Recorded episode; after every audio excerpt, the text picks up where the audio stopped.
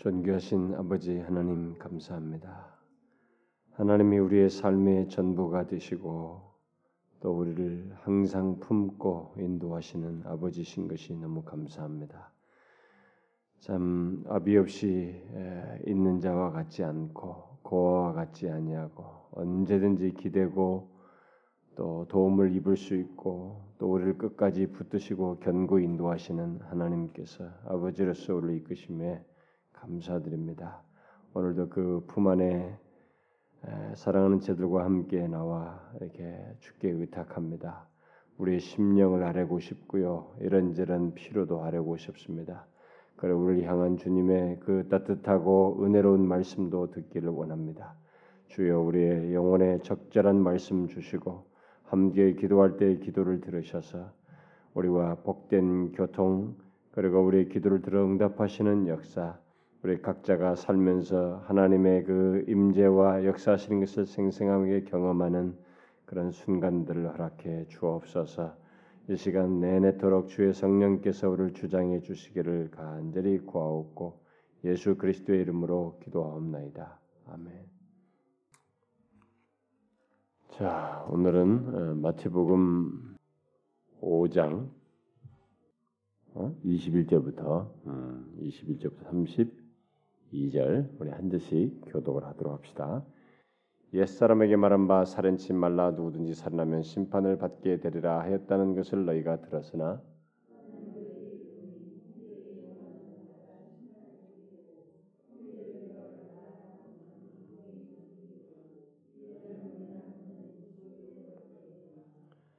예, 그러므로 예물을 재단에 드리다가 거기서 내 형제에게 원망 들을 만한 일이 있는 줄 생각나거든 예물을 제단 앞에 두고 가서 음, 너를 송사는 자와 함께 길에 있을 때 급히 사와라. 그 송사는 자가 너를 재판관에게 내어주고 재판관이 관에게 내어주어 옥에 가둘까 염려하라. 진실로 내게 이르니 내가 호리라도 남김이 없이 다 갚기 전은 결단코 거기서 나오지 못해. 또 가늠치 말라 했다는 것을 너희가 들었으나 나는 너에게 이르니 여자를 보고 음욕을 품는 자마다 마음에 이미 가늠하였느니라. 만일 내 오른 눈이 너를 실, 너로 실족해 하거든 빼어내버리라. 내 백체 중 하나가 없어지고 온몸이 지옥에 던지지 않는 것이 유익하며 또한 만일 내 오른손이 너로 실족해 하거든 찍어내버려. 내 백체 중 하나가 없어지고 온몸이 지옥에 던지지 않는 것이 유익.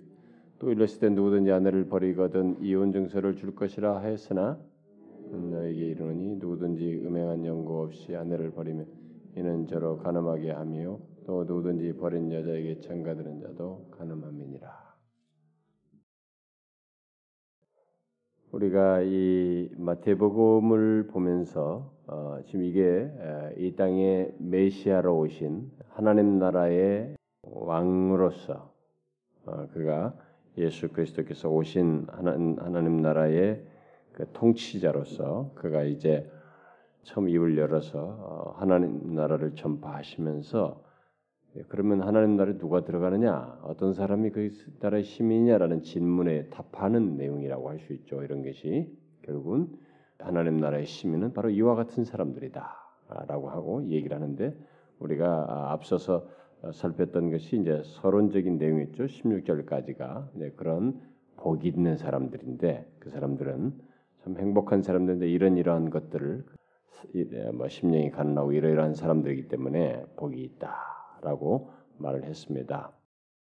자 그런데 이제 이 땅에 오신 예수님께서 천국을 소개하신 뒤에 어, 천국 백성의 삶이 어, 어떠해야 하는지 이제 구체적으로 어, 말하는 중에 이 천국 백성의 삶이 어떤 구약과 구약의 연속선상에서 그 천국 백성의 삶을 예, 말하고 있다고 하는 것을 여기서 우리가 보게 되는데 천국 백성의 삶이라고 하는 것이 예수께서 이 땅에 오셔 천국을 말씀하셨지만 천국 백성의 삶이라는 것이 마치 전혀 새로운 종교를 하나 말하고 새로운 어떤 윤리를 말하는 것이 아니고 이미 구약에서부터 무르익어온 그걸 도래할 것이라고 말한 그 하나님 나라의 이기 때문에 그그 구약에서 말한 내용의 연속선상에서 그 하나님 나라에 속한 백성들의 삶이 무엇인지를 내용을 지금 연결을 시켜서 말하고 있다라고 어 제가 지난 시도 잠깐 얘기했어요. 지금 바로 그것을 우리가 볼 수 있는 것입니다. 그것을 더 확연하게 볼 수 있는 것이 물론 우리가 지난 시간에 얘기했던 17절부터 20절은 어 구약의 이런 것도 하나도 어, 다 성취된다. 성취하기 위해서 오셨다. 어떤 것도 없어지지 않는다. 뭐 이런 얘기를 하신 것을 얘기했는데 구체적으로 세부 상으로 들어가는 것입니다. 구, 구약에서 어, 내용 구약의 내용과 연속선상에서 지금 하나님 나라의 백성들의 어, 삶이 어떤 것인지를 얘기를 하고 있어요.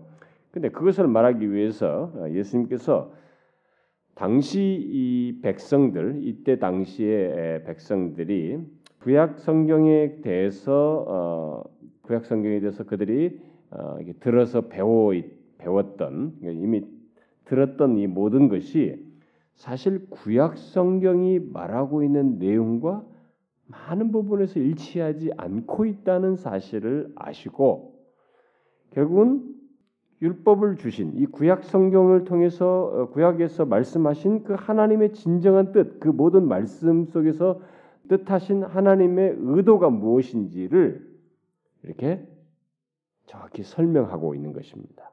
이 내용들이 그러니까 우리가 이제 이 사복음서가 예수님께서 이 땅에 오셔서 육신을 입고 행하시면서 말씀하시고 말씀도 하셨고 이렇게 고치시기도 하시고 이제 거기서 모든 걸 성취하시고 완성하시는 십자가도 지시는 이런 행동들이 있지만 이 모든 것 속에 구약의 모든 것의 성취이고 말로서 한 것뿐만 아니라 그 행동 속에 담겨져 있는 것의 비밀과 내포하는 것들이 방대하기 때문에 그런 것들을 사도들이 뒤에 가서 더 쭉쭉쭉 설명을 합니다. 그러니까 예수님께서 말씀하신 것만 가지고 보면은 우리는 예수님께서 뭐라고 말씀하셨는가 그 말씀을 막 그, 그것만 받아서 그 말씀대로만 행하는 어떤 행위 종교는 아니거든요.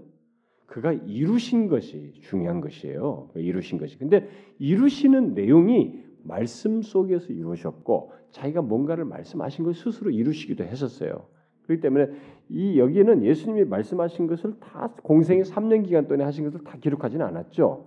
여러분 그 요한복음 끝에 가서 끝에서 요한 요한이 그런 얘기를 밝히잖아요. 음, 예수님께서 말씀하신 것들 막 이런 것들을 다 기록했다면은 뭐 이 세상이 어떻겠느냐 그런 얘기 하죠. 요한복음 제일 끝절에 보면은 예수의 행하신 일이 이 외에도 많으니 만일 낱낱이 기록된다면 이 세상이라도 이 기록된 책을 두기에 부족할 줄 아노라. 이렇게 말한 것은 행하신 것 속에는 말씀과 이 모든 것이 다 내포하는데 그런 것들 다 기록하셔 기록하지 않았죠. 그러니까 우리는 이 예수님의 모든 말씀들이 이렇게 예수님은 굳이 많은 말을 해서 우리로 하여금 뭐 새로운 종교인 것처럼 느끼게 하고 뭔가를 우리에게 그 자기가 말한 것에서 따르는 것이 아니고 구약에서부터 말해왔던 하나님의 의도를 밝히고 자신 또한 그 의도대로 행하는 자이며 그것을 이루시는 분이시라고 하는 것을 말하고 있는 것이에요. 그리고 실제로 공생이 또한은 그렇게 행하시고 이, 이 산상수훈에서도 그것을 일면 몇 가지만 이렇게 거론을 하고 있는 것입니다. 그러니까 그들에게 있어서는 아주 익숙하게 듣고 들어서 알고 구약에 대해서 들었던 것인데 사실상 성경에서 말하고 있는 하나님께서 본래 구약에서 말씀하셨던 의도와 빗나가 있던 것을 지적하시면서 하나님 나라의 백성들의 삶이라는 것은 구약에서부터 연결된 삶인데 그 메시지인데 중요한 것은 하나님이 말씀하셨던 진정한 의미, 본래의 의도를 따라서 사는 것이다라는 것을 결국 설명하는 셈입니다. 여기서 말하는 것이 뭐 제가 오늘은 조금 뭐 복잡했나요? 여러분들이 어렵나요? 음, 지금 여기 이제 내용이 보면은 그래서 여기 음, 21절 이하에도 이제 그런 내용들이 이제 계속 열거되는데 당시에 이 바리새인들과 이 율법 선생들이 유전을 고집했습니다. 이게 전해져 내려오는 것 그런 것을 고집하면서 그러니까 사람이라는 것이 이 유전이라는 것은요 상당히 전통이라는 것은 사람을 참 무섭게 합니다. 어떤 것이 오라도 이미 해왔던 것이 있기 때문에 그것에 대해서 우리는 의미 부여를 합니다. 전통 계속 해왔잖아. 우리가 어떤 뭘 할 때도 말할 때, 아, 뭘 새로운 것이 꺼내고 이거 뭐 옳으냐라는 걸 떠나서 이미 해왔잖아. 이게 우리 옛날에도 해왔잖아. 이 전통이라는 것이 그렇게 무서운 것입니다. 그 전통에 잘못된 전통을 깨뜨린다는 것은 굉장한 일이에요. 자신의 개인의 삶에서도 그 오랜 익숙한 습관 그 깨트린 것이 어려운 것처럼 어느 사회든 이 깨트린 것은 참 어렵습니다. 음? 근데 그들이 이제 자신들이 전해왔던 그 유전을 상당히 고집하면서 어, 떤 성경의 가르침을 자신들의 그 해석, 구체적인 해석, 덧붙인 해석들과 함께 이렇게 혼합을 해서 이 유전을 계속 어, 고수하고 있었죠. 그렇게 함으로써 결국 구약에서 하나님께서 하셨던 말씀이 이렇게 자신들의 해석으로 인해서 이게 혼합되다 보니까 왜곡되고 빗나가는. 그러니까 성경을 똑같이 구약 성경을 사용하고 있는데 해석에서 자신들의 생각과 이런 것들이 해석이 자신들의 해석 속에 이렇게 가미된 것들이 더해지면서 뭔가 본래의 의미가 희석되어지는 이런 현상이 예수님 당시에 있었던 것입니다. 그러니까 뭔가 굉장히 열심인데 뭐뭘 뭘 하고 뭐 금식도 하고 뭔가를 열심히 하는데도 성경을 따라서 한다고 하지만은 그들이 사실상은 빗나가고 있었어요. 본질에서 이탈하고 있었습니다. 근데 바로 그것을 예수님께서 여기서 지적하고 있는데 근데 여러분 이런 식의 현상은 오늘날 우리들에게도 있는 것입니다.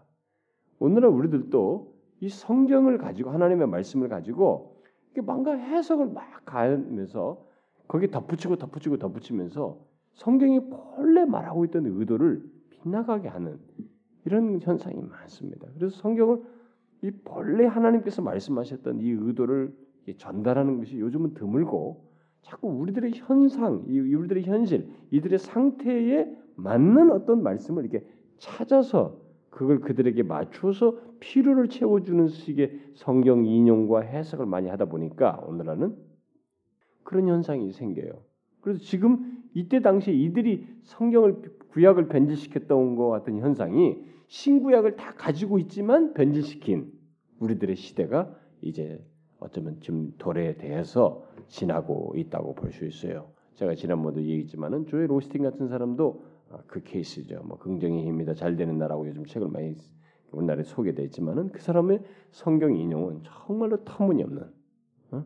예, 성경을 갖다가 자기 식대로. 그 뭐 한 부분 그 긍정적이다는 표현 하나를 가지고 막 확대해서 이게 문맥을 보면은 그것이 있으나 더 중요하게 강조하고 있는 문맥상의 가치 있는 메시지는 뒤로 하고 이렇게 하는 이런 것이 아주 예를 들어서 제가 지난 시간에 수요, 수요일 시간에도 목적이 이끄는 삶, 그릭 워런 목사의 성경 인용도 아주 이게 잡다하게 믹스처가 섞여 있다고 하는 사실을 제가 인용을 했는데 그 정통한 성경 번역보다는 자신들의 편리한 번역본들을 이렇게 갖다 쓰고 하면서 그 사람들이 뭐 너무 좋아하죠. 너무 좋아하지만은 그 텍스트를 모르는 사람으로서는 다 성경 인용했다고 생각하니까 아무것도 모르지만은 당사자는 뒤섞은 것입니다. 음? 뒤섞었죠. 그래서 우리나라에서는 목조 이끄는 사람 안 이끄는 사람은 간첩이죠. 음, 거의 뭐 모든 교회는 정, 우리나라 교회가 큰 교회, 유명한 교회 뭐 하여튼 뭐 다 모두 다 했는데 그게 다 뭐냐면 이게 현대 추세예요. 어? 참 문제입니다. 이탈하는 것이에요, 이런 게. 그러니까 이 바리새인들처럼 해석을 가미해 가지고 이게 뭔가 오류를 돼. 예수님께서 본질의 의미, 본래 의미를 다시 회복시켰는데 이런 필요가 오늘날 우리들에게도 있어요. 정말로 있습니다. 저는 이제 그런 것을 분별할 수 있게 되었기 때문에 그런 목회자나 그런 교회가 그래도 어떤 교회 있고 뭐 이런 건지는 제가 좀 대충 이제 알게 됐죠. 외국에서 유명한 사람들뿐만 아니라 이제 한국에서도 이런 사람들 조금은 아는 범주 안에서는 알고 있습니다만은 사실 평신도들은 그걸 몰라요. 왜냐하면 이때 당대도 대부분의 대중은 이 바리새인들의 가르침에 그대로 젖어 있었습니다.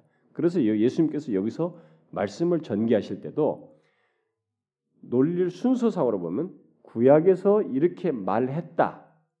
그런데 너희들이 이렇게 틀렸어. 이렇게 순서로 간 게 아니고 너희들이 들은 것이 이것이었는데 성경이 이렇다.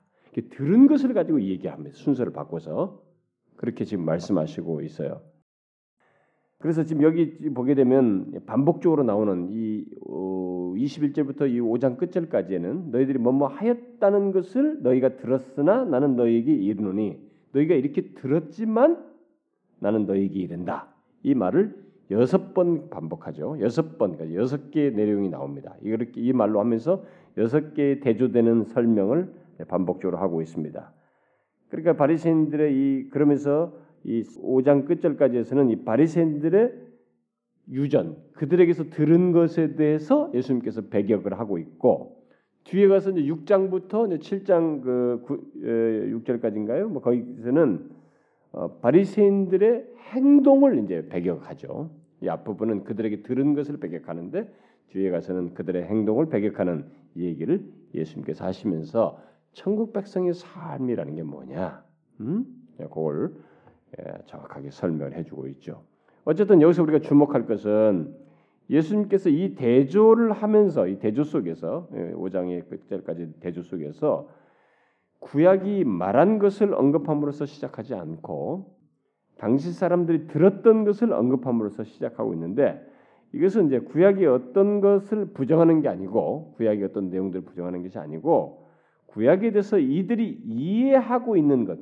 어떤 사람들은 예수님께서 이렇게 설명한 걸 볼 때 구약의 어떤 내용을 지금 부정하고 있다 이렇게 해석한 사람들이 있었단 말이에요. 그렇지 않고 예수님은 지금 구약은 건, 본문은 본래 말 내용은 건드리지 않아요. 앞에서도 1.1도 없어지지 않는다고 그랬어요. 그건 건드린 게 아니에요. 지금 구약에 대해서 이들이 이해하고 있는 어떤 것, 잘못 이해하고 있는 어떤 것을 지금 여기서 부정하고 있는 것이죠. 그래서 순서를 그렇게 바꿔서 간 것입니다. 그들의 이해를 부정시키 수정해주기 위해서 자 그러면 여기 여섯 개의 에, 에, 내용을 뭐뭐 했으나 이렇게 했다. 그러면서 여섯 개의 내용을 이렇게 대조되는 표현을 하고 있는데 그 중에서 오늘 세 가지만 하려고 하는데 어, 첫 번째 내용이 이제 5장 21절부터 26절. 여기서 흔히 우리가 말하는 살인 문제 어, 뭐 십계명에도 나오는 살인하지 말라라는 이 말씀 뭐 이제 좀 더 확장해서 말하면 우리들이 아, 비방하는 분노와 이런 화해 문제를 이 살인한다는 이 문제와 맞물려서 어, 이 얘기를 하고 있는데 아, 바리새인들은 당시 율법학자들은 살인은 사람들의 목숨을 취해가는 것, 네, 칼로 찔러서 피가 흘리고 이렇게 해서 사람을 죽게 하는 것, 뭐 이런 것들로 이제 가르쳤던 것이죠. 그리고 그런 자들에게는 심판이 있다. 이렇게 가르쳤던 것입니다. 살인치 말라 누구든지 살인하면 심판을 받게 되리라 하였다는 것을 너희가 들었으나 이게 들었어요 그들이 다. 이건 구약에 있는 말씀이죠. 출애굽기도 나오고 십계명에 다 나오는 말씀이에요. 그러나 주님은 여기서 이 말씀을 하면서 그렇으나라고 하면서 뭔가를 부정하고 있죠. 뭘 부정해요? 그 이들이 그 말을 들었지만 뭔가 잘못된 이해를 가지고 있었다는 거죠. 그러니까 외형적인 것으로 이 반문을 이 말씀을 이 계명을 이해하고 있었다는 것입니다. 그러니까 이, 이 말씀에 살하지 말라는 것에 어떤 주님께서 이 말씀을 하셨을 때 최초의 계명을 주셨을 때는 행위 자체를 행위 자체만 말하는 것이 아니고 살인하지 않는 것 이렇게 그것뿐만이 아니라 그 행위 이면에 있는 우리의 마음 이 내적인 태도를 포함해서 이 말씀을 하셨다라는 사실을 예수님께서 밝혀주고 있습니다. 아, 이 뭐 엄청난 얘기를 한 거예요.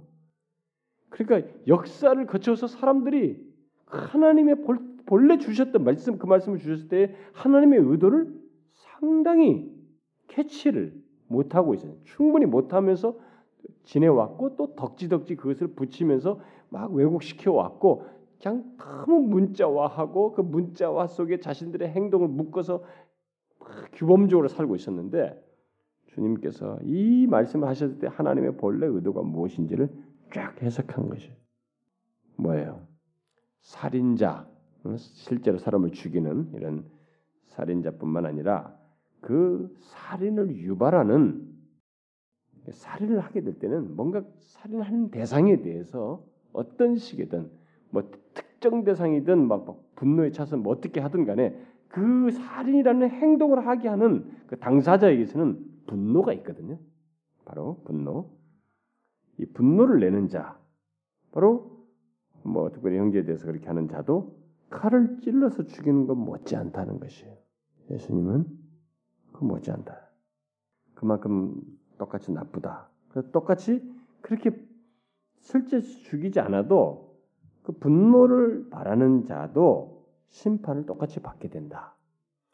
여러분들은 지금 우리가 배운 이 내용들이 너무 익숙해 있어서 어, 이거 참 너무 달고 달고 많이 들어가지고 이렇게 하지만은 하나님의 말씀은 제가 항상 얘기했지만은 내가 2년 전에 3년 전에 이 내용을 알았느냐가 중요한 게 아니고 이 말씀이 현재 나에게 적용되는 문제가 중요하기 때문에 여러분들 이 말씀을 듣고 또 내일 가서 또 쉐어링하고 gemTV를 한다든가 주일을 한다든가 중요한 것은 현재 우리가 또 이 말씀을 받아들이는 게 중요하단 말이에요.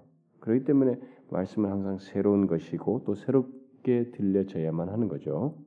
한번 생각해 볼 일이에요. 우리가 이것을 머리로 너무 잘 알고 있어서 탈입니다. 주님의 말씀하신 이것이 충격으로 와야 와닿아야 합니다. 어? 바로 그게 살인이라는 거죠. 그래서 지금 분노를 다루고 있습니다. 살인을 분노와 연관시키고 있, 연관시키고 있어요.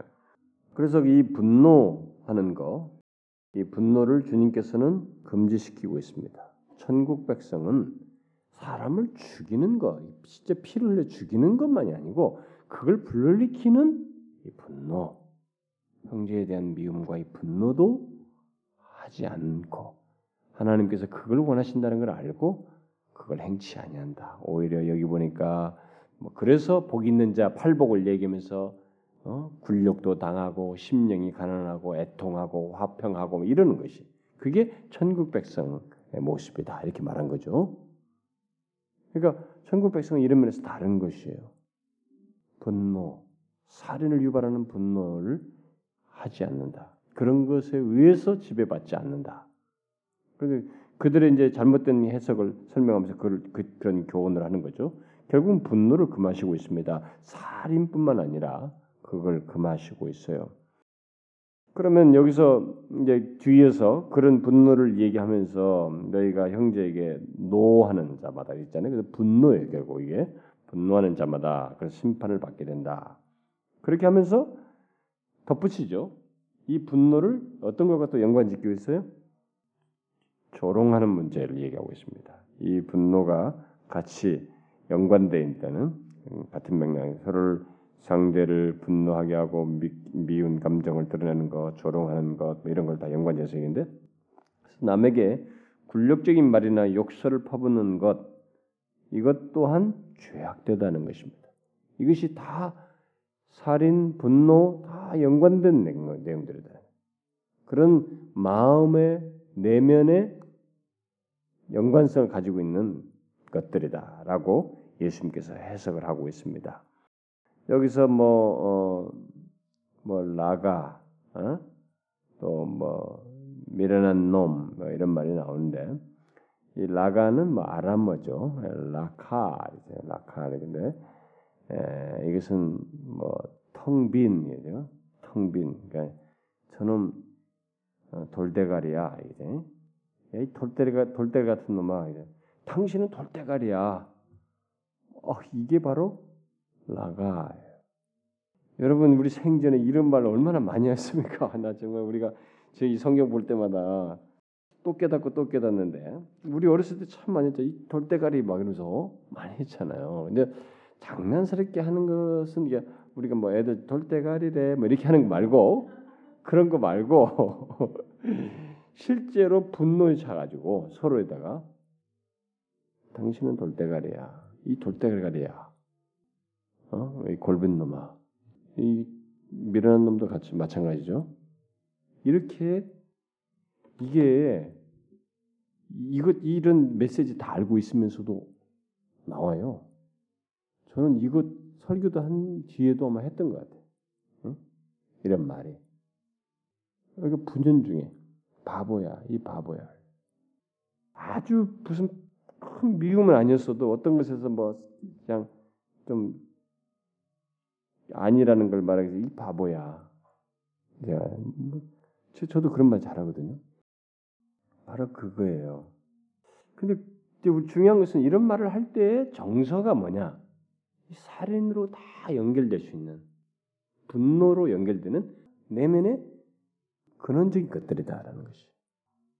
여러분 보세요. 부부들도 싸우다가 막 하다가 뭐 예수 안 믿는 사람들은 막 상스러운 욕도 하고 막 진짜 언제 저 사람들이 연애 할 때 저 수줍하고 부끄러웠던 모습이 다 어디 갔노 싶을 정도로 막이 문새끼 문새끼 하면 난리요. 우리 집 보면 저 우리 집 건너집에 그 할아버지 할머니는 막 할머니가 할아버지한테 막 이 새끼 뭐 새끼 하고 난리요. 정말 우리 예진이가 막 문 닫는다고 그 얘기할 때 욕할 때. 그러니까 막 인간이 갈 때까지 가니까 막 바닥이 다 나오는데 우리가 조금 격해지면 진짜 이런 말을 합니다. 상대를 해서 모욕성이 있는 말을 해요. 모욕을 주려고 어, 당신같이 미련한 사람 음? 이렇게 얘기하거든요. 근데 이게 살인의 정, 마음 연결고리를 가지고 있는 내면이라는 것이에요. 그런 감정이라는 것입니다. 이런 죄악된 마음을 가진 자는 여기 보니까 심판을 받게 되고 공해에 잡히게 되고 어떻게 돼요? 지옥불에 들어가게 된다 이렇게 말하고 있어요. 뭐 어떤 사람은 이게 점진적인 것처럼 말하는데 막 그렇게까지는 그렇다고 볼 수는 없어요. 똑같다는 거죠. 하나님은 그렇다는 것입니다. 하나님의 의도는 그렇다는 원래 이런 말씀하셨어요. 그러니까 그게 다른 경중이 있지 않다는 것이에요. 살인 찌른 것과 이게 사이. 우리는 막 어, 어떻게 길거리 저 사람 막 사람이 살인했대. 그런 놈들은 정말 어떻게 그럴 수 있는 거야? 어떻게 그렇게 잔인하게 살인할 수 있어? 사람을 죽일 수 있냐고. 그 인간은 정말 죽여야 돼. 어? 근데 우리가 예수님의 시각에서 보면 하나님이 죄라는 것을 판단하신 시각에서 보면 우리가 누군가를 위해서 정말 살인에 해당할 때 살인의 그 동일한 정서를 가지고 상대를 모욕하고 막 미운 감정을 표현하는 것이 동일하게 보여지는 거예요. 하나님 재판관의 입장에서 죄에 대한 판단하시는 만왕의 재판장이신 하나님의 입장에서 볼 때는 다를 바 없어요. 다를 바 없는 것입니다. 그 얘기를 예수님께서 얘기하시는 거예요. 그러니까 얼마나 위선하고 있었냐는 게 바리새인들이. 그러니까 많은 사람들이 위선 속에서 하나님의 계명을 받아들였고 받고 있었다라는 것을 얘기합니다. 자, 그러면 여기서 이제 여러분들이 막 이게 분노하고 이런 내용들이 나오니까 또 질문이 생길 수도 있겠죠. 아, 예수님께서도 분노하시지 않았냐? 어? 성전에 가지고 회초를 확 휘저으면서 확 비둘기청 막 이거 동전 다 엎어버리지 않았냐? 야, 이게 얼마나 엄청난 분노를 터트린 거냐 말이지. 음? 그리고 막 안식일에 치유한 일로 인해서 바리새인들과 막 시비를 거니까 거기서 예수님께서 분노하셨다고 하는 노하셨다고 하는 이런 표현들도 있는데 그리고 이 뒤에 가면 마태복음 23장에 보면 바리새인과 서기관들에 대해서 막 화이실진저 막 그럴 때 거기에 막 보면은 이 우맹이요 우맹이 그러니까 이 비슷해단 말이에요. 야 너희들은 우매하다 말이지. 어 비슷한 얘기를 하시는 것 같은데. 어, 이렇게 보여져서 우리는 그 뭡니까 그 뭐 좀 뭐 일관성이 없지 않습니까? 이렇게 말할지 모르지만 의분이라는 것이 있죠. 우리가 에베소서 강의에서 얘기했죠. 의분, 의분이라는 것이 있습니다. 성경에서 말하는 의분이 있어요. 의분이라는 것은 죄와 불의에 대해서 갖는 분노를 말하는 것이죠. 죄와 불의에 대해서 분노를 갖는 것입니다. 우리들은 저와 여러분은 이런 의분을 잘 안 갖습니다. 우리는 죄와 불의에 대해서 분노하는 것이 아니라 대체적으로 우리 분노할 때 잘 보시면 자신을 변호하기 위해서 분노합니다. 여러분 잘 보세요. 여러분들이 분노할 때 왜 분노합니까? 가만히 보면 자기를 변호하고 보호하려고 하고 방하려고 분노해요. 다 자기를 지키려고, 자기를 변호하려고 분노합니다. 근데 예수님은 그 모든 행동 속에서 자를 위하지 않았어요. 오히려 끌려갔죠. 불의하게 아주 전혀 엉방인 저들에게 끌려갔습니다. 십자가로 끌려 막 굴욕도 당하고 얼마든지 아무런 잘못이 없는데 간 거죠. 죄가 없는데 거기서 오히려 그들을 어? 막 변명하고 할 수 있는데 도살장이 끌려가는 양처럼 끌려갔습니다. 뺨을 맞고 침을 뱉고 굴욕을 당해도 참으셨어요. 십자가를 지셨습니다. 그가 분노하신 것은 죄와 불의에 대해서였어요. 자 때문이 아니었습니다. 우리는 이런 부분에서 달라져. 우리가 여기서 헷갈리면 안 됩니다. 우리는 보통 인격적인 모욕을 받고 이게 공격을 받게 될 때 화를 내죠. 음, 화를 내지 죄와 불의에 대해서 화내지 않습니다. 대체적으로 그리고 자기가 인격이 모욕당하는 데서는 굉장한 분노를 일으키면서도 우리 주변에 있는 죄와 불의에 대해서는 분노를 잘 안 느껴요. 잘 안 냅니다. 여러분 이 세상에 지금 죄와 불의가 얼마나 많습니까? 우리 주변에도 많고. 근데 그런 것에 대해서는 여러분들이 인격이 모독당할 때만큼 분노하시나요? 안 하죠. 우리는 그러지 않아요. 우리의 분노는 이런 면에서 의분이 아니에요. 그래서 여기서 지금 설사 우리가 죄와 불의에 대해서 분노한다 할지라도 자신을 변호하는 데 더 관심과 비중을 둡니다. 잘 보시면 우리들이 그래요. 그걸 넘어서야 돼요. 정말 분, 예배소서 말씀대로 우리의 분노는 정말 죄와 대해서 해야 됩니다. 오늘의 이 시대는 그렇게 의분을 가진 사람이 별로 없죠. 자기 이익 때문에 분노하죠. 저도 그렇습니다. 제 이익이 손상되게 때문에 제 것이 건드려지기 때문에 분노해요. 오해하면 안 됩니다. 그래서 여기서 지금 예수님께서 금하시고 있는 분노는 모든 분노를 다 금하신 것이 아니고 개인적 관계에서 일어나는 분노를 지금 금하시고 있습니다. 개인적인 관계 속에서 여러분과 제가 우리들이 사람들과의 관계 속에서 갖는 분노를 지금 금하시고 있는 거예요. 왜냐하면 그 분노는 살인의 중심을 차지하고 있거든. 그 분노는 살인의 성격을 가지고 있단 말이에요. 살인을 일으키는 그 중심성 그걸 가지고 있기 때문에 그래요. 여러분들이 한번 잘 돌아보시면 압니다. 지금까지 지난날 볼 때 여러분들 지금까지 누군가를 분노해 볼 때 어떤 사람에 대해서 뭐 부부 사이든 뭐 친구든 누구든 어떤 사람이 분노했을 때 여러분들이 그걸 잘 보시면 압니다. 그때 분노했을 때 여러분들의 마음이 어땠는지 거의 살인을 불러일으키는 분노입니다. 잘 보시면 확 이겨버리려 밟아버리고 꺾어버리려고 하고 그 사람을 내, 내 앞에서 확 짓눌러버리고 없애버리고 싶은 그거예요. 어떤 개인적 관계 속에서 분노는 그렇습니다. 그 살인이에요, 여러분. 주님은 지금 그걸 얘기하시는 거예요. 이게 천국 백성의 이해예요. 하나님의 말씀에 대한 이해이고 삶이다. 라고 얘기하는 것입니다. 예수 그리스도께서 이것을 가르쳐 주신 거죠, 우리한테. 십자가를 통해서. 그래서 그리스도를 믿는 자들은 이것 때문에 우리 배우게 되는 것입니다.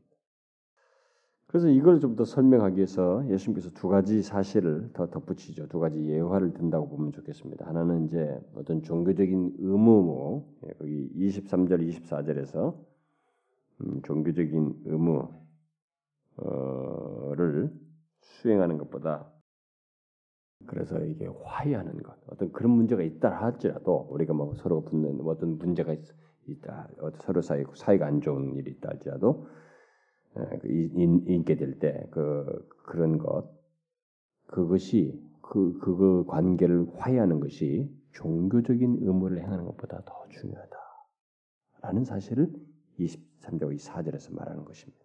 그래서 여기 종교적인 의미로서 재단의 예물을 드리는 것으로 이해를 얘기를 하고 있죠. 여기서 우리가 배워야 됩니다. 이 말씀에서 제가 많이 우리도 인용 많이 했죠. 사람들은 이 뭔가를 이게 재단의 예물을 드린 것처럼 어떤 의식을 행하는 것을 굉장히 가치 부여를 해요.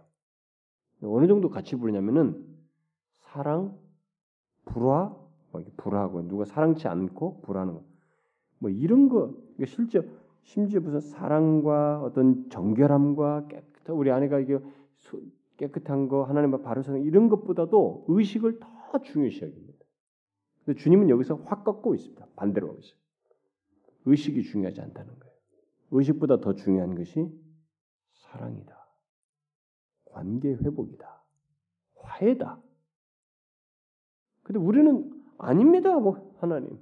제가 오늘 나왔지 않습니까? 나왔다는데 의미를 줘요. 아니다. 너 나오기 전에 화해하고 와. 이렇게 시킨단 말이에요. 우선순위로 이렇게 말씀하시고 그 가치를 얘기해요. 이토록 제단의 제물을 드리는 거 이런 의식을 주님께서 다 말씀하셨어요. 명하셨습니다. 그걸 만드신 분인데도 불구하고 우선적인 가치를 그렇게 말씀하셔요. 그래서 우리가 이것을 굉장히 중요시 여겨야 돼요. 굉장히 중요시 여겨야 됩니다. 우리는요, 사랑을 희생시켜 버립니다. 정결함 같은 거, 거룩 같은 거 확 희생시키면서 의식을 더 같이 보여요. 여러분 정말로 잘못하는 겁니다. 여기 주님의 말씀 잘 들어야 돼요. 주님은 확실하게 교정시켜 주고 있습니다. 이스라엘 백성들이 당시 유대인들이 뭐였어요? 의식을 한다 이거요. 뭐 재단에 드리고 11조라고 바리새인들 있잖아요. 며칠 만에 뭐 하고 금식하고 뭐 하고 이런 것이 얼마나 밝았습니까? 화양과 뭘 드리고 뭘 드리고 주님은 여기서 분명히 못 받고 있습니다.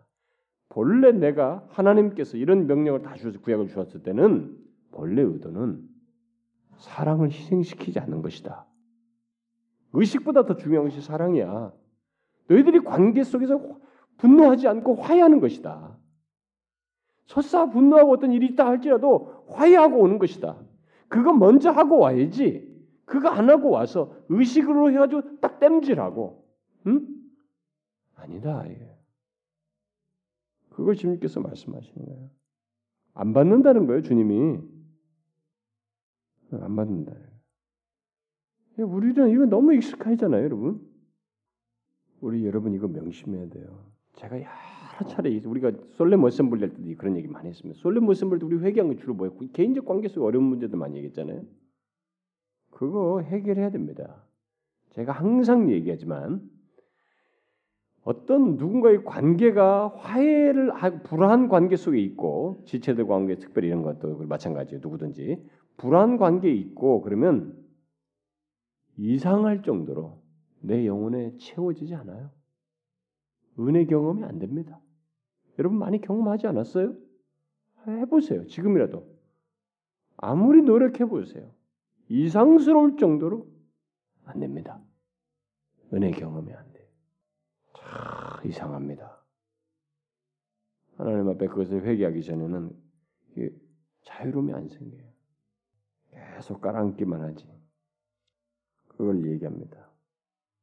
의식과 대체할 수 없다. 그리고 두 번째 예외라고 얘기하잖아요. 그 25절부터 26절 사이에 뭐예요?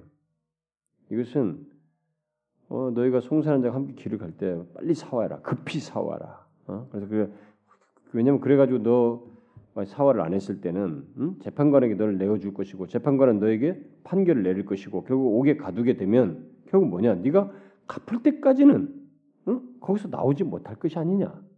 갚을 때까지는 하나도 근데 그 들어가서 갚을 확률이 높잖아요. 뭐 없잖아요. 누군가 도와주지 않는 한 갚을 확률이 없어요. 자 계속 일을 해야 되는데 갇혀 있으니까 응?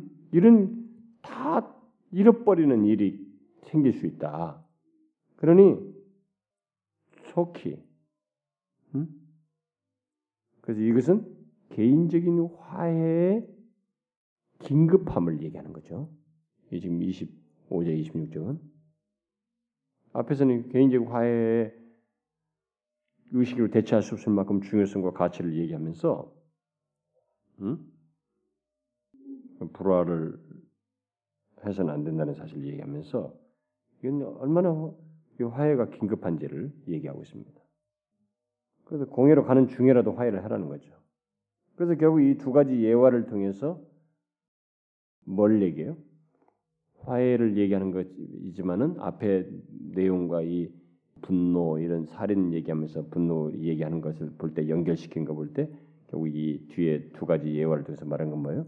우리의 개인적인 미움이나 증오심, 불화 이런 것들을 예수님께서 처리하라는 거죠. 고쳐야 된다는 거예요. 그걸 지적하시고 있는 것입니다. 여러분 우리 개인적인 이 미움이나 이 증오심 같은 거 이거 다뤄야 돼요. 막 살인 막 누가 앞에서 여러분 죽는 거 봐봐요. 막, 막 소리치고 난리쳐요, 여러분. 막 기겁을 할 거 아니겠어요? 피를 자자자 흘리면서 개인적인 증오와 미움과 분노 똑같습니다. 그렇게 경악할 내용이다라고 주님께서 말씀하고 있어요. 우리는 그렇게 예수 그리스도를 믿는 자들은 그런 이해를 가지고 있습니다. 하나님의 말씀에 대한 그런 이해를 가지고 있고 살인에 대해서 그런 이해를 가지고 행하는 자입니다. 결국 구약을 고치면서 그렇게 말씀하시죠. 자, 두 번째. 또 뭐뭐 했으나 뭐뭐 한다 이렇게 말. 너희가 가늠치 말라 하였다는 것을 너희가 들었으나 나는 너희에게 이르노니 또 수정하시죠. 두 번째 내용은 뭐예요? 가늠 문제. 예, 가늠 문제지만은 결국 주님께서 가늠이라는 걸 말하는 것이 아니고 그걸 그 설명을 하면서 궁극적으로 뭘 본래 말씀하시고자 하는 적극적인 메시지는 뭐예요? 순결이겠죠. 순결 같은 것을 얘기하는 것입니다. 근데 당시 이 바리새인들의 가르침은 이것도 똑같이 가늠 문제도 외적인 행동에 국한돼 있었던 거죠. 예, 그들은 이 성적인 결합, 서로 성적으로 결합하는 거, 성적으로 결합하는 것만이 이제 간음에 해당된다라고 이제 해석을 했던 거죠. 어, 그렇게 서로 알고 이제 다른 식의 것들은 뭐 대수롭지 않게 여겼었는데 주님은 이 말씀에 핵심을 놓치고 있다라고 하면서 설명을 하고 있습니다. 그러면서 그 28절에 나는 너희 이론이 어때요? 여자를 보고 음욕을 품는 자마다 마음에 이미 가늠하였느니라. 여러분 남자도 음, 여자도 남자를 보고 음욕을 품을 수 있겠죠. 음, 이것은 남자가 보편적이기 때문에 그 대표성인 성격이기 때문에 이렇게 한 것이에요. 여자들은 아, 그래요. 남자들은 아주 늑대들이에요. 예, 잘 지적하셨어요. 근데 여자도 똑같아요, 여러분. 음, 똑같습니다. 그렇지 않아요? 어, 요즘은 여자들이 더 날뛰어서 탈이죠. 신문 방송화된 보면 더 날뛰죠. 그런 것을 주로 주제로 해서 나는데 근데 근데 남자들이 본성상으로 더 하죠 사실은 대표성을 가지고 있어요. 어쨌든 이제 그걸 한 성만 말하는 건 아니라는 것입니다. 그래서 여기서 지금 말하는 것은 결국 주님께서 해석해 준 거예요. 간음치 말라고 할때 그 간음에 대한 해석이 뭐예요? 사람의 마음에서 시작된다는 거죠. 음욕을 품는 게 보면서 마음에서 시작하는 게 사람의 마음, 음욕을 품는 것에서 시작된다. 그래서 그것이 행동으로 이어지기 때문에 음 간음치 말라는 게 간음은 결국은 행동, 어? 인터코스를 하는 것 말이에요. 그것만이 아니고 어? 누군가의 관계를 갖는 것만 육체적 관계를 갖는 것만이 아니고 실제로 마음에서 음욕을 품으로써 그것은 간음은 시작되는 것이다. 여기서 나, 마음에 품는 음욕은 어, 행위 못지않게 악하다는 사실을 주님께서 똑같이 취급하면서 얘기를 하고 있는 거죠. 음. 그래서 이 말씀은 남녀 간의 정상적인 어떤 애정 행위를 금하는 것이 아니에요. 그게 아니고 음욕, 마음에 이렇게 파고 들어와서 이성을 빼앗는 상상을 통해서 가늠하고 마음으로 가늠하는 어, 가늠을 행하는 그 내면에 깊이 자리 잡고 있는 그 욕망, 음? 그것을 지금 금하는 것입니다. 이것은 결혼하지 않은 사람들에게 더 심할 수도 있고 결혼했어도 사실은 마찬가지일 수도 있어요. 근데 유혹 그것은 결혼 청년기에 참 심할 수 있죠. 음? 예, 똑같아요. 누구나 다 똑같지만은 아마 더 그때 심할지도 몰라요. 요즘의 문화는 여러분 알다시피 TV나 영상이나 뭐 어떤 광고나 뭐 대중 가요가 굉장히 이 섹스를 주제로 하는 게 너무 많습니다. 그러니까 여기서 말하는 주님이 말씀하시는 음욕을 품게 하는 동기부여를 굉장히 제공하고 있습니다. 우리가 이런 풍토 속에서 참 우리 중에 이 간음의 죄를 범치 않는 사람은 누가 있까? 응? 이저저 저희 중동처럼 아예 그냥 이 얼굴 눈만 내놓고 다 감추고 그냥 살고 서로가 막 그러면 좀 덜할는지는 난 모르겠습니다만은 이 발달된 문화 속에 이 오픈된 이 개방된 사회 속에 살아가는 우리들 그런 걸 조작하는 게 막 노래와 막 이런 것들이 있고 어, 이 영상들이 있는 우리들의 시대 속에서 이 죄를 범치 않는 사람이 과연 얼마나 될까? 있을까? 있을까요? 이런 죄를 범치 않는 사람, 음욕을 품지 않는 사람이 있을까요? 여러분, 제가 우리 교회에서 이제 이런 문제는 아직까지 뭐 정확하게 많이 설교는 안 해봤어요. 많이 안 해봤지만 결혼 특강이 있으면 간간히 얘기하고 그랬는데 참 이것은요 무서운 겁니다.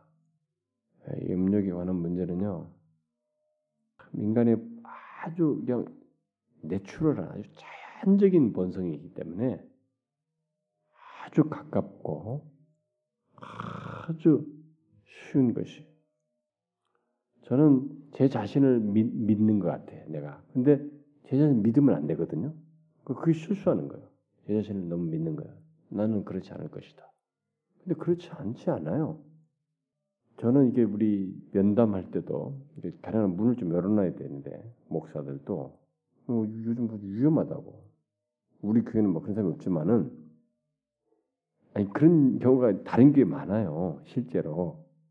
저도 이제 면담할 때 문도 열어놓고 좀 그래야 되는데 우리는 뭐 어떻게 할지 이 얘기하다 보니까 할 수가 없어요. 열어놓건데 아참뭐 그 뭐 무슨 다른 얘기가 아니고 오해 소지를 없애려고 공동체에서 그랬는데 워낙 우리 교회는 이제 제가 뭐 음, 아는니까 근데 뭐 저는 그냥 우리 남자나 누구도 남자들도 이렇게 막 툭툭 치고 제가 애정 표시를 이렇게 누구한테 친근감 표시를 이렇게 툭툭 치는 거예요.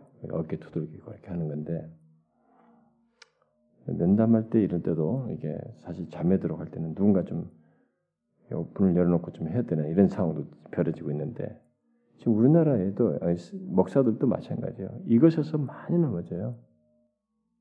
여기 이, 이쪽에 교회 여기 교회 하나 있잖아요. 여기 그 몇 년 전에 그 목사님이 아마 7개를 범해 가지고 새로운 목사님이 몇 년 전에 오신 거라고 하더라고요. 그 목사님도 그런 거 있죠. 지금 제가 지난번 뉴욕에서 전화 받은 얘기 했죠. 그 리고란 목사도 지금 그 비서와 스캔들 문제가 나오고 있다고 미국에서 솔솔 나오고 있다고 하는데 근데 이게 여러분 이 음욕이라는 것이 이게 정말 간음을 실제적 육체적인 관계를 갖는 건 넘어서서 이 음욕을 품는 이 문제는 주님께서 말씀하신 것이 실제예요, 여러분. 이게 간음의 똑같은 코스예요. 정말 어렵습니다. 근데 여러분 이거 이, 이 내용이 나면 요즘 요즘 같은 사람들은 다 비웃을 거야. 아씨 그렇게 그렇게 예수 믿는 사람이 어디 있어? 그리고 그렇게 아는 인간이 어디 있어? 응? 다 이렇게 반박할 거예요. 응? 여러분들 중에 그렇죠. 여러 개 여기 젊은 사람들도 있는데 젊은 사람들 이게 결혼하는 싱글들도 이 부분에 대해서 굉장히 힘들고 막 음욕을 품는 것에 많이 여러분들도 이렇게 죄를 범하고 간음을 하는 거죠. 간음죄를 간음죄를 많이 범하는 사람도 있을 거예요. 그리고 결혼한 부부들도 마찬가지고요. 그 나이가 먹어서도 마찬가지입니다. 그리고 결혼한 부부들 사이에서도 제가 뭐 결혼 특강에서 얘기했지만은 자신들이 그 부부였을 때 바른 관계를 가져야 돼요 서로가 이게 부부인데도 관계를 안 갖는 사람들이 있거든요. 그것은 아주 잘못하는 거예요. 상대를 넘어뜨리는 것입니다. 죄를 범하게 만드는 것이 상대를. 그러니까 이 여러 면에서 이 음욕을 품게 하는 요소들이 굉장히 많고요. 이 죄를 범치 않은 사람이 과연 우리 중에 우리 현실 속에 얼마나 있을까? 저를 포함해서 거의 없을 거예요. 어떤 신학자가 이 본문을 강의하면서 그런 얘기를 해요. 자기를 비롯해서 과연 이 죄를 않은 사람이 누가 있을까? 응? 라고 하면서 우리가 그래서 고백할 수 있는 것 이렇기 때문에 하나님 앞에서 태도를 취할 수 있는 것 그래서 찬송가 332장을 이 얘기를 하는 거예요. 응? 바로 이런 말씀 때문에 우리가 이 찬송 이런 찬송가 가사를 이 월트 스미스가 작사했는데 월트 스미스 같은 고백을 작사자 같은 고백을 할 수밖에 없고 우리가 그 고백된 것을 이렇게 가만히 같이 따라서 할 수밖에 없다는 거죠. 그건 뭐예요? 나 행한 것 죄뿐이니 주 예수께 비옵기는 참 주님께 비옵기는 나의 몸과 나의 마음을 깨끗하게 하옵소서. 이렇게 기도할 수밖에 없다는 거예요. 그런데 주님께서 이런 말씀을 하신 건 뭐예요? 그러면 뭐 너희들 우리 너희들 다 죄인이지? 놈들 이거 아는 놈들 없잖아. 너희들 다 죄인이라고 우리 정죄하려는 것이겠어요? 하나님 나라는 은혜의 나라예요. 우리는 이 모든 것이 하나님의 은혜로 됩니다. 예, 이것을 있는 것도 하나님의 은혜로 되고 중요한 것은 이런 하나님의 의도를 알고 음란의 문제를 다루라는 거죠. 그러니까 이게 간음의 문제를 다룬다는 거예요. 위선하지 않고 이런 약함 때문에 월터 스미스처럼 하나님께 나올 수 있고 주님께 더 구할 수밖에 없고 의지할 수밖에 없다는 것입니다. 여러분 앞으로 갈수록요 이 세상은 더해집니다. 더해요. 더해질 거예요. 뭐 지금 뭐 컴퓨터면 뭐 인터넷이고 뭐 이런 건더 오픈되고 더 난리칠 거예요. 앞으로는 뭐 어떻게 버텨야 될지 모르죠. 이런 악한 세상에서 눈 감고 살 수도 없고 말이죠. 그, 그래서 바로 뒤에 문제가 나오네요. 만일 내 오른손이 너로 실족해 하면 빼어내버리라. 그러면 어떻게 하냐는 말이에요. 결국 이 내용은 뭡니까? 그럼 음욕을 품는 것을 막으려고 좀 눈을 빼란 말인가? 어? 내 눈으로 지금 여기 앞에서 그랬잖아. 여자를 보고 음욕을 품는 자를 했으니까 보는 것이 눈인데 그러면 눈을 눈 때문에 그 실족하게 된데 음욕을 품어가지고 간음죄를 짓는데 그럼 눈을 빼라는 얘기인가? 지금 뒤에서 빼라 빼어내버라고 얘기하고 있는데 도대체 무슨 말이 진짜 빼라는 얘기인가? 어? 근데 백제 중 하나가 없어지고 온몸이 지옥에 던지지 않는 것이 낫다. 만일 오른손이 너를 실족하면 찍어버려라. 그게 더 그렇게 해서 지옥에 가지 않는 게 더 낫다. 뭐예요? 눈을 진짜 뽑으라는 얘기예요? 이 눈은 눈으로 보고 음욕을 품기 때문에 지금 눈을 얘기한 것이고 이 손을 얘기한 것은 간음의 간음의 일종의 절도 행위이기 때문에 그래요. 음? 간음이 사실상은 절도 행위이기 때문에 손이 그 대표적으로 지금 사용되는 것 때문에 아마 손을 쓰지 않았는가 싶습니다. 손을 묘사하지 않았는가 싶습니다. 이 절도 행위를 손 없이 못 하거든요. 그래서 하지 않았는가 싶은데 그럼 뭐예요? 진짜 육체적으로 뭐 자르고 뽑고 다 그러라는 겁니까? 그 얘기는 아니죠. 실제로 그 교부들 중에는 오리게인이라는 사람은 음, 거세를 했어요. 우리나라 중에도 옛날 어떤 사람들도 거세하고 막 그랬습니다. 예수 믿는 사람들 중에. 다 내시가 되라는 거예요, 그러면? 뭐 어쩌라는 겁니까, 이게? 이 빼라는 말은 무슨 말이에요, 이런 거 다? 이 말씀은 뭡니까, 여러분? 진짜 뽑아버릴까요, 우리? 다? 그럼 뭐, 눈, 뭐, 100개 있어도 남아있지 않을 건데, 뭐. 육체적으로 이렇게 하라는 얘기는 아니죠, 문자적으로. 그건 아닙니다. 여러분, 눈이 없는 소경이라고 해서 음력 안 품을 것 같아요? 품는 거예요, 여러분. 상상이 내게 세계이기 때문에 음료를 보면 저 마음의 욕망을 불러가는 것이기 때문에 눈 다 빼내도 하는 것입니다. 한 손이 없다고 해서 범죄하지 않는 거 아니에요. 그러면 예수님께 뜻하신 것은 뭐예요? 죄를 내버려 두지 말라는 것이. 음욕의 죄든 뭐든 간에 예, 그걸 대표적으로 가장 깊이 들어오고 쉽게 들어오는 이런 죄를 들어서 얘기하는 것인데 결국은 우리의 내적인 그 실족, 내적인 실족을 갖게 하는 이런 요소를 제거하는 문제, 결국 그걸 얘기하는데 결국 뭐 보편적으로 말하자면 죄죠.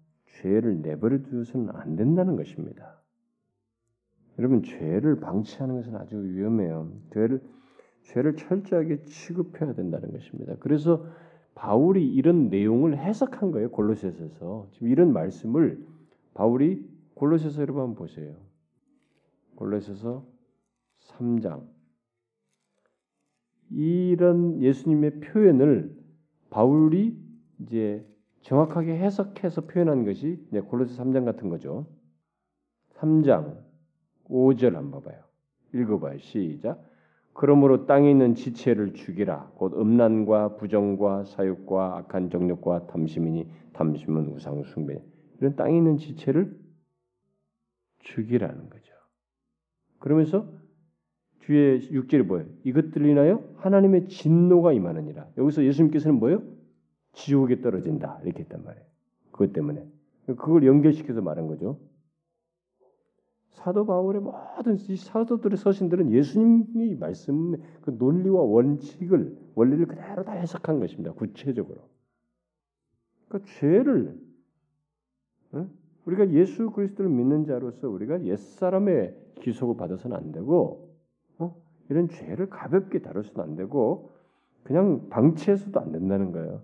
근데요 자꾸 우리가 죄를 방치해요. 그래서 자꾸 더 넘어지는 것이.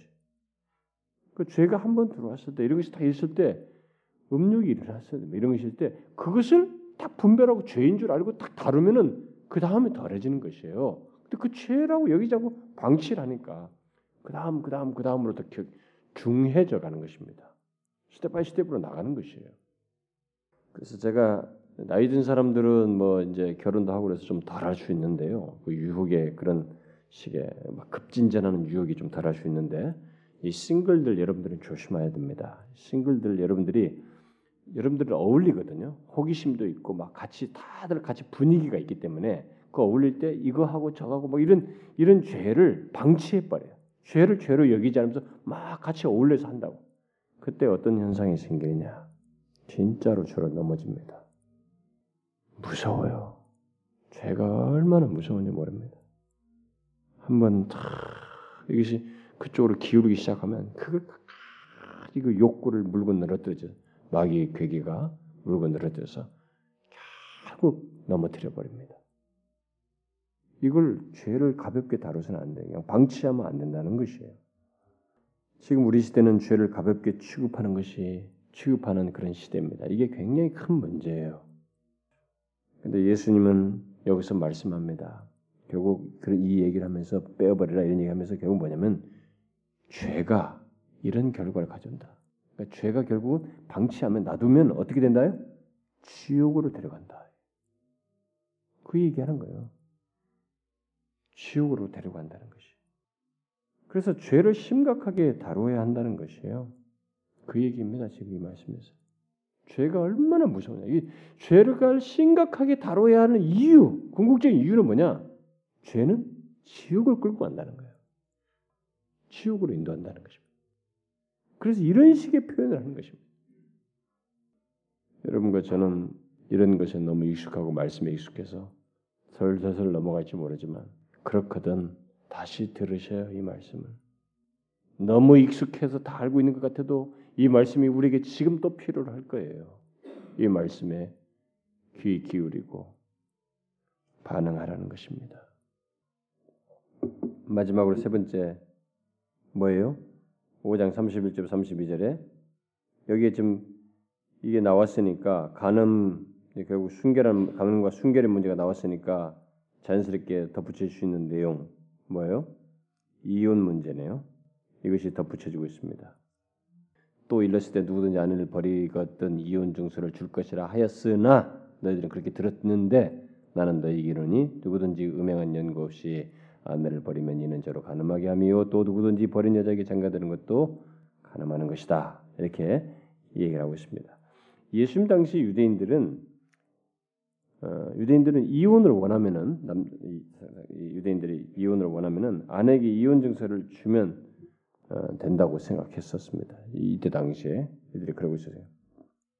당시 지도자들 중에 이혼에 대한 견해는 사실 이제 역사적인 자료를 뒤져보니까 우리가 지금 남겨진 것을 보니까 어, 이들이 그때 당시 사람들의 지도자들이 이 이혼에 대해서 서로 다른 두 개의 견해가 있었어요. 가르침이 두 개의 다른 가르침이 있었습니다. 어, 뭐 여러분들은 이제 어, 모르시지만 지도자들 중에 그 학파가 두 학파가 있었는데 이제 그게 이제 이게 이혼 문제는 신명기 24장 1절부터 4절을 해석한 것이에요. 자기들이 해석한 건데 힐렐 학파와 샴마의 학파가 있었는데 이 힐렐 학파는 남자가 아내와 이혼하는 것은 어떤 이유로든 가능하다고 주장했어요. 그때 당시 지도자들 중에. 근데 샴마의 학파는 중죄를 범했을 때만 범했다면은 그때 이혼이 가능하다 이렇게 주장을 했습니다.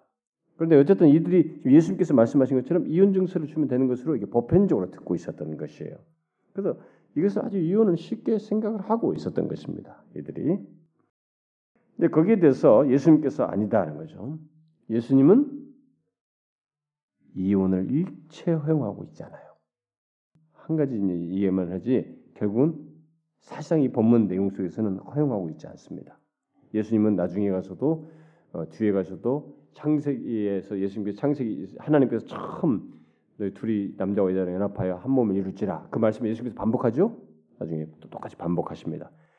그러니까 예수님은 이 이혼 문제, 이 결혼 이혼 문제를 얘기하시기 위해서 태초에 말씀으로 대체의 원리로 돌아가십니다.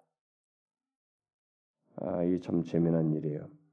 그러니까 하나님은 하나님께서 처음에 남녀를 만드시고 이게 결합을 시키셨을 때 하나님께서 뜻하신 것은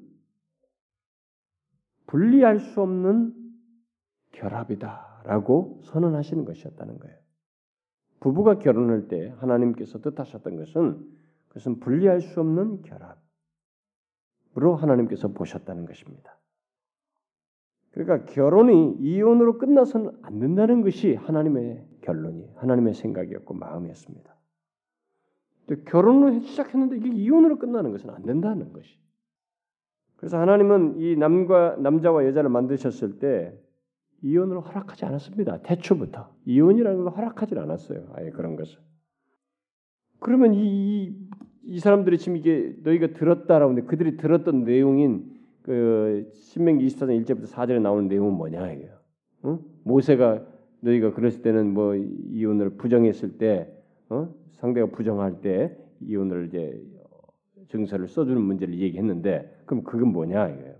예수님께서 나중에 가서 뒤에 또 다른 데서 또 한번 나옵니다만은 예수님께서도 해석하죠.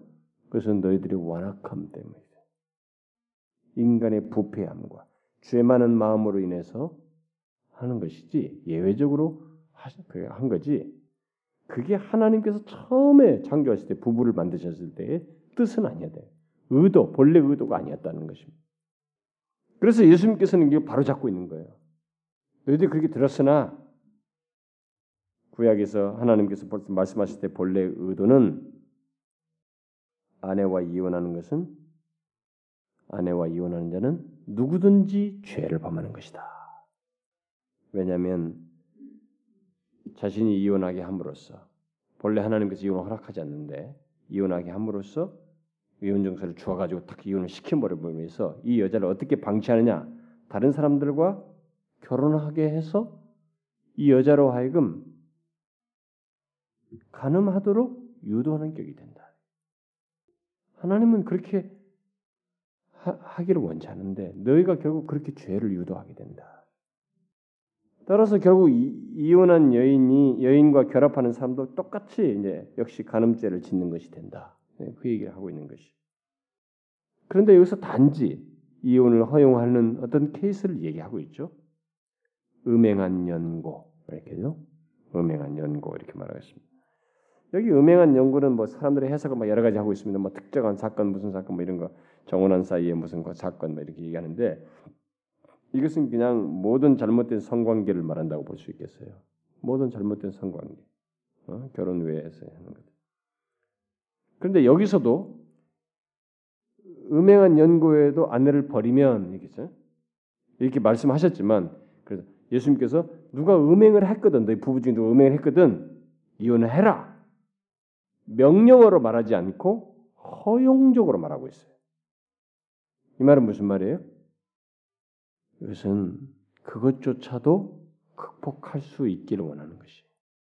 그만큼 결혼에 대해서 소중한 가치를 부여하고 있습니다.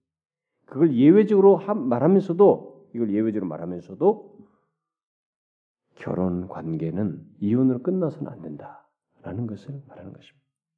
그만큼 결혼이 중요하다는 것이 서로 결혼하는 것이. 근데 오늘날 이 시대에 정말 우리나라 OECD 중에서 결혼 뭐 이혼 국가 2등이 있고 뭐 어쩌고 하는데 우리나라 성질이 들어온 것이에요. 우리나라 사람들이 이 소뚜껑 같아 아주 막 뜨거웠다가 식었다 막 난리치니까 응? 더 심한 거예요. 우리나라 정말 심각. 근데 이것을 요즘 교회까지 너무 보편화되어 있으니까 그런 사람들이 상처받을 것이라고 생각하니까 그런 사람들도 많아지니까 다들 성경의 해석을 달리해요. 막 이상하게 그냥 그런 사람들을 그냥 어? 괜찮은 것처럼. 근데 사실 결혼 이혼했으면요 다른 사람들에게 이제 가늠하게 하지 않더라도 혼자 사는 게 좋아요. 이혼할 정도 용기를 냈으면 그 다음부터 재혼하지 않고 혼자 사는 게 좋습니다. 그게 성경적이. 근데 이제는 뭐 성경은 고르타분해 가지고 예? 이거 안 들어요, 사람들이. 교회 안에도 이혼녀들이 이혼녀 이혼남들이 너무 많기 때문에 또 자기들끼리 또 자기들끼리도 붙어요. 결합하고 그런다. 응? 서로 죄를 지는 게 뭐예요? 장, 가늠하게 하고 가늠하고 당사자들이 그렇게 된다는 거예요. 모르겠어요. 역사를 보게 되면 사별하고 뭐 이래 가지고 부득불하게 뭐 그런 경우에 재혼하는 사례들이 복음주의 전통 안에서 많이 있어 왔습니다. 그런 것은 아마 이 흐름 속에서 가능할 수도 있을지 모르겠어요. 그런데도 불구하고 이 말씀에서 주님은 참 결혼 관계를 굉장히 소중히 여기십니다. 그 가치를 아주 중요하게 여기셔. 오늘날 우리 시대는 이 왜곡된 사랑 개념이 난무하고 있죠. 가지고 좋으면 하는 것이에요. 그리고 다 성적인 차원에서 서로가 만나고 어, 순간적인 그 욕구와 사랑에 의해서 다뭐 아, 외면상으로 섹시하네 이렇게 해가지고 그게 매력에서 결혼해요. 근데 그게 오래가는 게 아니거든요. 그것에 의해서 부부관계 사는 거 아니에요. 사람은 정말로 인격적인 교감이 있어야 되고 서로를 존중해줘야 되고 사랑하고 이해하고 존재 자체를 인정해주고 이런 것이 없으면 여러분 언제까지 뭐 섹시하면 이 단어 쓰면서 살 거예요. 할머니 된데도 섹시 이런 쓰면서 쓸 거예요. 웃기는 것이에요, 여러분. 인간은 그게 아니거든. 그러니까 순간적인 사랑과 이런 결혼하다 보니까 다 그런 차원에서 사람을 만나다 보니까 다 깨져요. 그 죄를 막 산출해 내는 거야. 그 다음에 자기들이 또 간음죄 짓고 계속 죄를 짓고 죄를 짓고.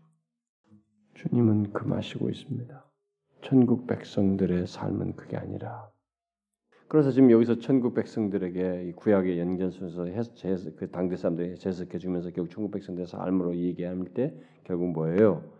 어? 이, 이, 우리 천국 백성들은 이 사람들처럼 하나님의 말씀을 어? 이용해서 내 뜻을 찾는 그런 사람들이 아니고 말씀의 껍데기만 외형적으로만 행하는 자들이 아니고 하나님의 말씀의 의도를 따라서 행하는 사람들이고 어?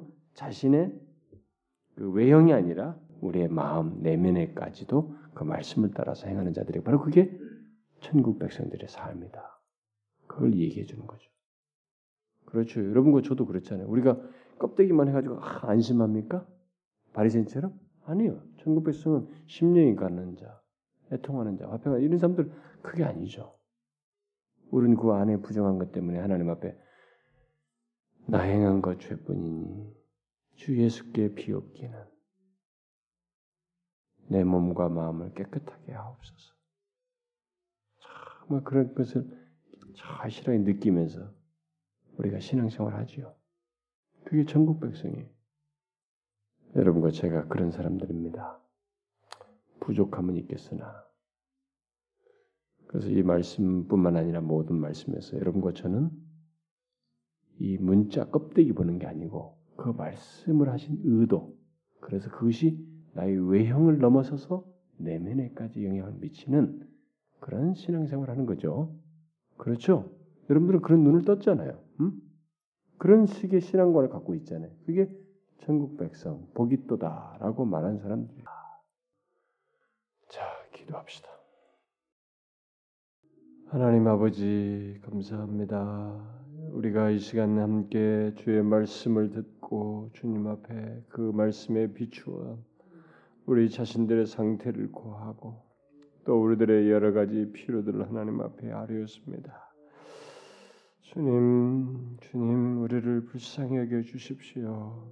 참 하나님 앞에 설 때마다 우리에게 간절하게 원하는 바는 주께서 우리를 불쌍히 여겨 주셔서 은혜로 대하실 때만이 우리에게 가치가 있고 우리의 신앙의 여정을 그나마 할 수 있으며 참 우리가 경험하고 부딪히고 필요를 하는 이 모든 것들을 얻게 된다는 것을 보게 됩니다. 그래서 더 주의 은혜를 구하게 되오니 하나님 아버지, 하나님 아버지 여기 모인 사랑하는 지체들을 기억하셔서 이 죄악되고 유혹 많은 세대 속에서 죄를 분명히 방치하지 아니하고 하나님 앞에 그 죄를 다루며 회개하며 나아가는 저들 되게 해주시고 주의 은혜와 도움을 구하며 나가는 저희들 되게 하여 주옵소서.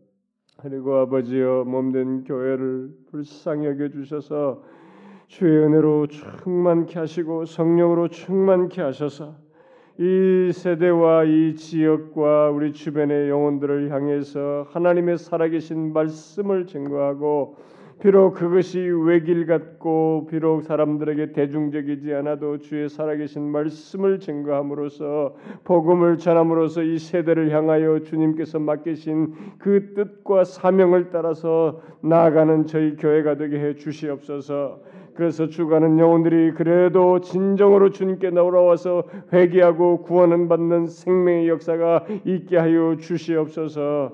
하나님 우리 각 사람들을 주님 능하게 하여 주시고 주의 성령으로 충만케 하셔서 말씀과 기도와 교제와 증거의 삶이 풍성케 하여 주옵소서. 하나님 아버지의 금년보다는 새해 하나님과 더욱 친밀하고 주님으로 하나님의 풍족한 은혜를 경험하는 공동체가 되기를 소원합니다. 우리 각자가 그런 은혜를 경험하기를 소원합니다. 주여 이 연말과 연시를 통해서 더욱 더 우리의 마음을 하나님 앞에 토하면서 그런 갈망을 구하오니 주님 우리에게 다가오시고 함께하여 주옵소서.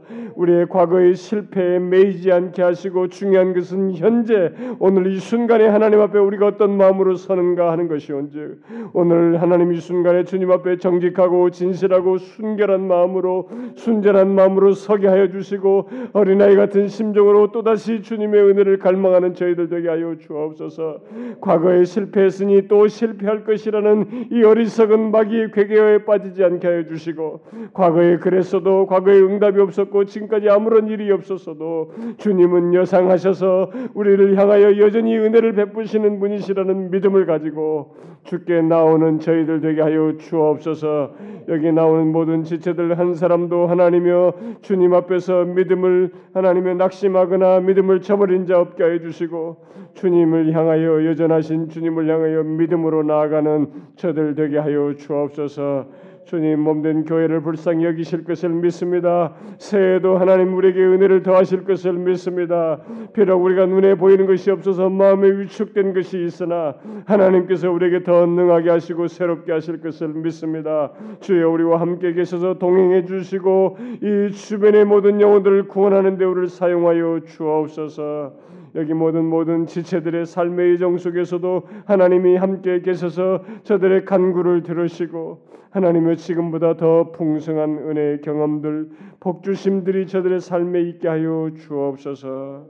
우리의 기도를 들어 응답하실 하나님을 믿사옵고 우리 주 예수 그리스도의 이름으로 기도하옵나이다. 아멘.